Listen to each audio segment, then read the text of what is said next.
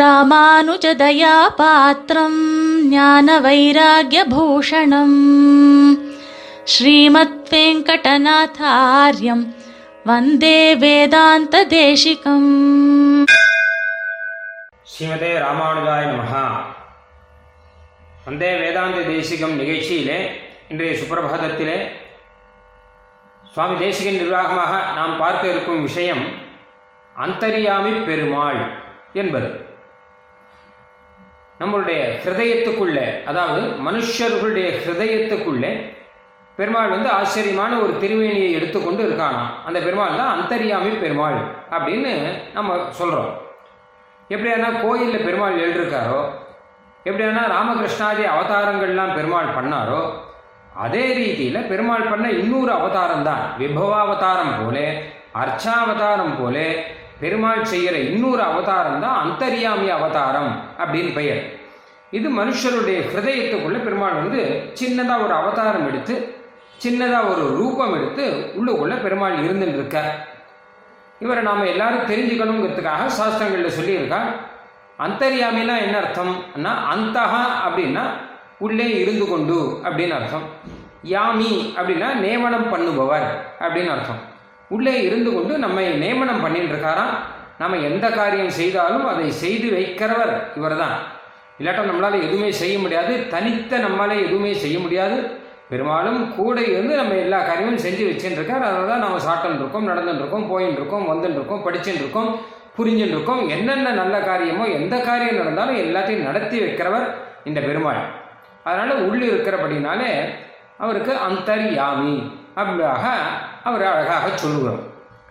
இந்த அந்தரியாமி பெருமாள் இவரை பற்றி நம்ம, இவர் எதுக்காக இருக்கார், இந்த அவதாரம் எதுக்காக வந்தது, நாம் இவருக்கு நம்ம எந்த மாதிரியாக இவரை நாம் வந்து பூஜிக்கணும், என்ன பண்ணணும் முதலான விஷயங்கள்லாம் சுவாமி தேசிகன் சாதிச்சிருக்கார். முதல்ல அந்தரியாமி பெருமாள் எதுக்காக இருக்காருன்னா, நம்ம தியானம் பண்ணோன்னா அந்த தியானத்தில் விஷயமாவதற்காக இருக்கார். அதாவது உள்ளே இருந்து கொண்டு அந்த தியானத்தை நடத்தி வைத்து, அது மாத்திரமில்லாமல் தானே சேவை கொடுத்து, நீ இந்த தியானத்தை என்னையே தியானம் பண்ணுன்னு தன்னுடைய ரூபத்தையே சேவை கொடுத்து அதை அழகாக தியானத்தை நடத்தி வைத்து பலனையும் கொடுக்கிறாராம். சுவாமி நம்மாழ்வார் அந்த அந்தரியாமி பெருமாளை தியானம் பண்ணி அதை பாசுரத்திலே மங்களாசாசனம் வேற பண்ணியிருக்கார். கண்கள் சிவந்து பெரியவாய் வாயும் சிவந்து என்பதாக ஆரம்பித்து ஆச்சரியமான பாசுரம் சாதிச்சிருக்கார். கண்கள் சிவந்து அந்த பெருமான் இருக்கான் என்பதாக. சுவாமி தேசிகன் கூட வரதராஜ பஞ்சா ஸ்தோத்திரத்தில் ஜாத்தம் கரீச கதம் ஆதரணாஸ்பதந்தே அந்த கலேபரமிதம் சுஷிரம் சுசூக்ஷம் என்பதாக ஆரம்பித்து அந்த அந்தரியாமி பெருமாளை மங்களாசாசனம் பண்ணியிருக்கார். அதனால் உள்ள பெருமாள் இருக்கிறது எதுக்காக கேட்டோன்னா, அந்த தியானத்தை நடத்தி வைப்பதற்காக, நம்முடைய காரியங்களை எல்லாம் நன்னா நடத்தி வைக்கிறதுக்காக பெருமாள் உள்ளுக்குள்ளே அங்கே இருந்துருக்கார். சரி, இப்போ அடுத்த விஷயம், நாம் என்ன பண்ணணும்? அந்தரியாமி பெருமாள் எப்போ நமக்கு உள்ளுக்குள்ளேயே இருக்காரோ, அப்போ அவருக்காக நாம் ஏதாவது பண்ண முடியோ, நாம் என்ன பண்ணணும் அப்படின்னு நமக்கே ஒரு ஆசை இருக்கும். சுவாமி தேசிகன் இந்த ரெண்டு விஷயம் அழகாக சாதிச்சிருக்கார். இல்லை, மூணு விஷயம் கூட வச்சுக்கலாம். முதல் விஷயம் என்ன கேட்டோன்னா, அந்த அந்தரியாமி பெருமாளுக்கு நித்தியம் நிவேதனம் பண்ணணும். பெருமாள் ஒருத்தர் ஆற்றுல இருந்தாலே நம்ம நித்தியம் வந்து அவருக்கு பிரசாதங்கள்லாம் நிவேதனம் பண்ணணும்.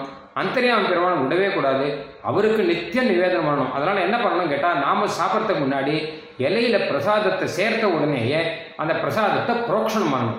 பண்ணிட்டு உள்ளுக்குள்ளே இருக்கிற பெருமாளுக்கு அஷ்டாட்சர மந்திரத்தை சொல்லியோ, இல்லை கோவிந்தாய நமஹான்னு சொல்லியோ, உள்ள அந்தரியாமியாக உள்ளுக்குள்ளே இருக்கிற பெருமாளுக்கு நிவேதனம் பண்ணணும். நம்ம கையாலே இப்படி முத்திரை காண்பித்து அந்த பெருமாளுக்கு நிவேதனம் பண்ணணும். அதுக்கப்புறம் தான் பரிசேஷனமே பண்ணணும், அதுக்கப்புறம் தான் பிராணாகுதியே பண்ணணும். இந்த பரிசேச்சனம் பிராணாகுதி பண்ணி நாம் சாப்பிட்றதெல்லாம் அப்புறம்தான்.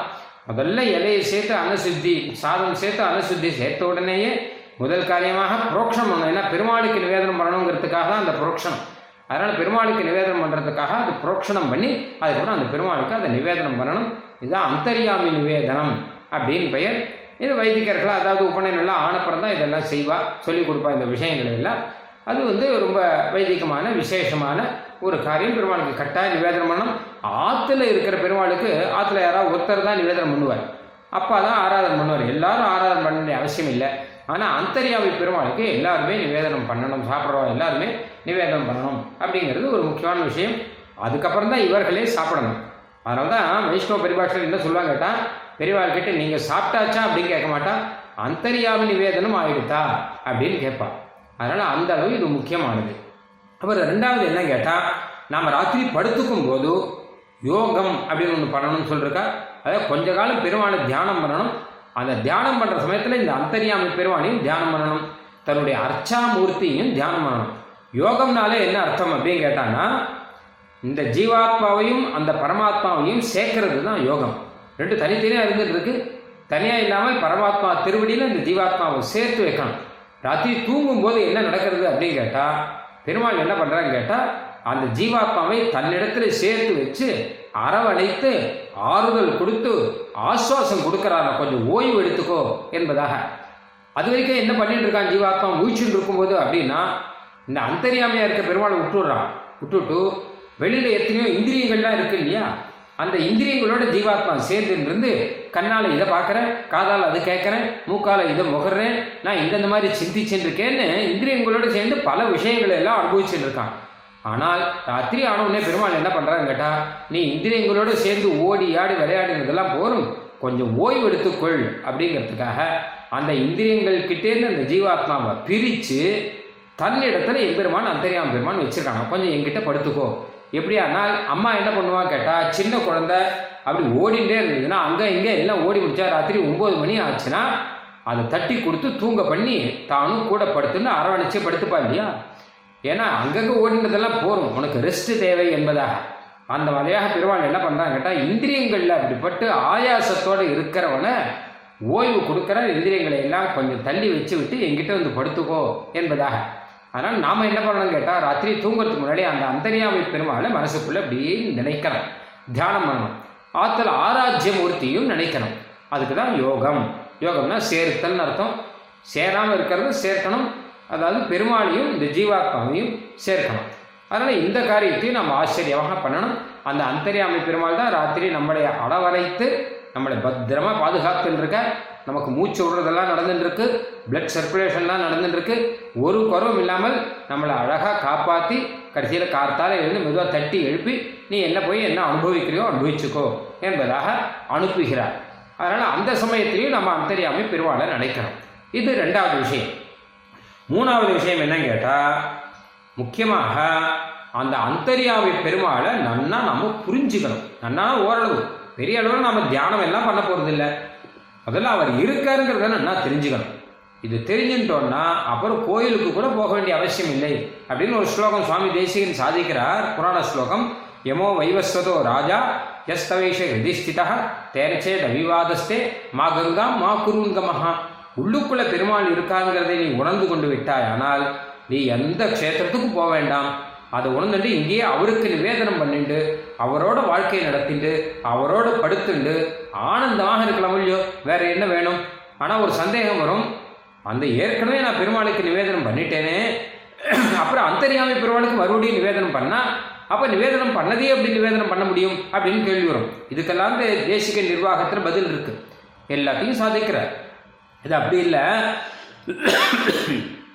பெருமாளுக்கு முதல்ல நிவேதனம் பண்ணச்சா அந்த ரசமான விஷயத்தை மாத்திரம்தான் பெருமாள் எடுத்துப்பாரா. அதுக்கப்புறம் அந்தரியாமி பெருமாளுக்கு ரசமான விஷயத்தை விட்டுடுவார். பெருமாளுக்கு எதை எடுத்துக்கணும் எதை பாக்கி வைக்கணுங்கிறதெல்லாம் அவருக்கு நல்லா தெரியும். சுவாமி தேசிகன் ஒரு உதாரணம் சொல்லியிருக்கார்.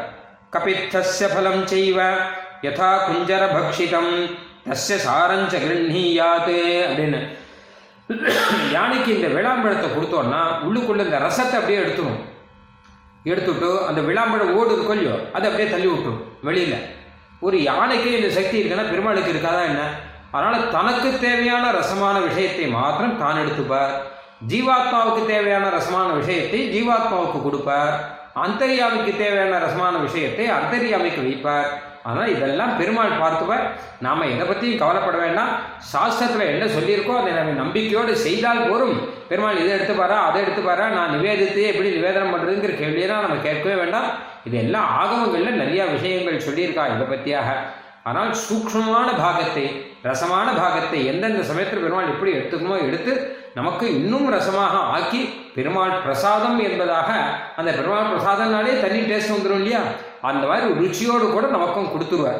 நாம் பண்ணுற ருச்சியை காட்டிலும் பெருமாள் பண்ணுற ருச்சி தான் இன்னும் அழகாக இருக்கும். அதனால தான் கோயில் பெருமாள் பிரசாதம் நல்லா இருக்குது, ஆற்றுல புளியோர சக்கரை பொங்கல் பண்ணால் அந்த மாதிரி வரமாட்டேங்கிறது. இதுக்கெல்லாம் காரணம் அதுதான் பெருமாள் நமக்கு அப்படி கொடுக்குற அப்படின்னாலும். அதனால் அந்த அந்தரியாமி பெருமாளை நாம் உணர்ந்து கொண்டு அவரோட கூட முடிஞ்ச வரைக்கும் இப்படி வாழ்க்கையெல்லாம் நடத்திட்டு இருக்கணும். அப்படிலாம் இருந்தால் வேறு என்ன வேணும்? பெரியாழ்வார் அழகாக சொல்கிறார், மார்வம் என்பதோர் கோயில் அமைத்து, மாதவன் என்பதோர் தெய்வம் நாட்டி, ஆர்வம் என்பதோர் பூவிடவல்லாருக்கு. மார்பு தான் கோயில், அதில் இருக்கக்கூடிய அந்தரியாமி தான் பெருமான். அவருக்கு நான் சமைக்கக்கூடிய பக்தி இருக்கொள்ளியோ, ஆசை இருக்கொள்ளியோ, இதுதான் புஷ்பம் அப்படிங்கிற அந்த மாதிரி அந்த பெருமாளோடு கூட நாம் இரு வாழ்க்கையை நடத்தினோம்னா, அவரை உணர்ந்து கொண்டு எனக்குள்ள பெருமாள் இருக்காருங்கிறத புரிஞ்சின்றாலே நம்ம எல்லா அனுஷ்டானங்களும் நல்லா செய்வோம், எந்த அனாச்சாரமும் கலக்க மாட்டோம், எந்த தப்பு காரியமும் செய்ய மாட்டோம். அதனால் உள்ள ஒருத்தருக்கு இருந்துன்னு இருக்கார் பகவான், நமக்கு சகாவாக இருந்துன்னு இருக்காருன்னு வேதம் சொல்கிறது. அந்த மாதிரி சகாவாக தோழனாக உள்ளுக்குள்ளே இருந்துன்னு இருக்க பெருமானை நாம் வந்து மறக்காமல் இருந்தால் போரும், அதுவே மிகப்பெரிய காரியம் என்பதாக சுவாமி தேசிகன் சாதிக்கிறார். ஸ்ரீமதே நிகமாந்த மகாதேசிகாய நமஹ. கவிதார்க்கிக சிம்ஹாய கல்யாண குணசாலினே ஸ்ரீமதே வெங்கடேஷாய வேதாந்த குரவே நமஹ.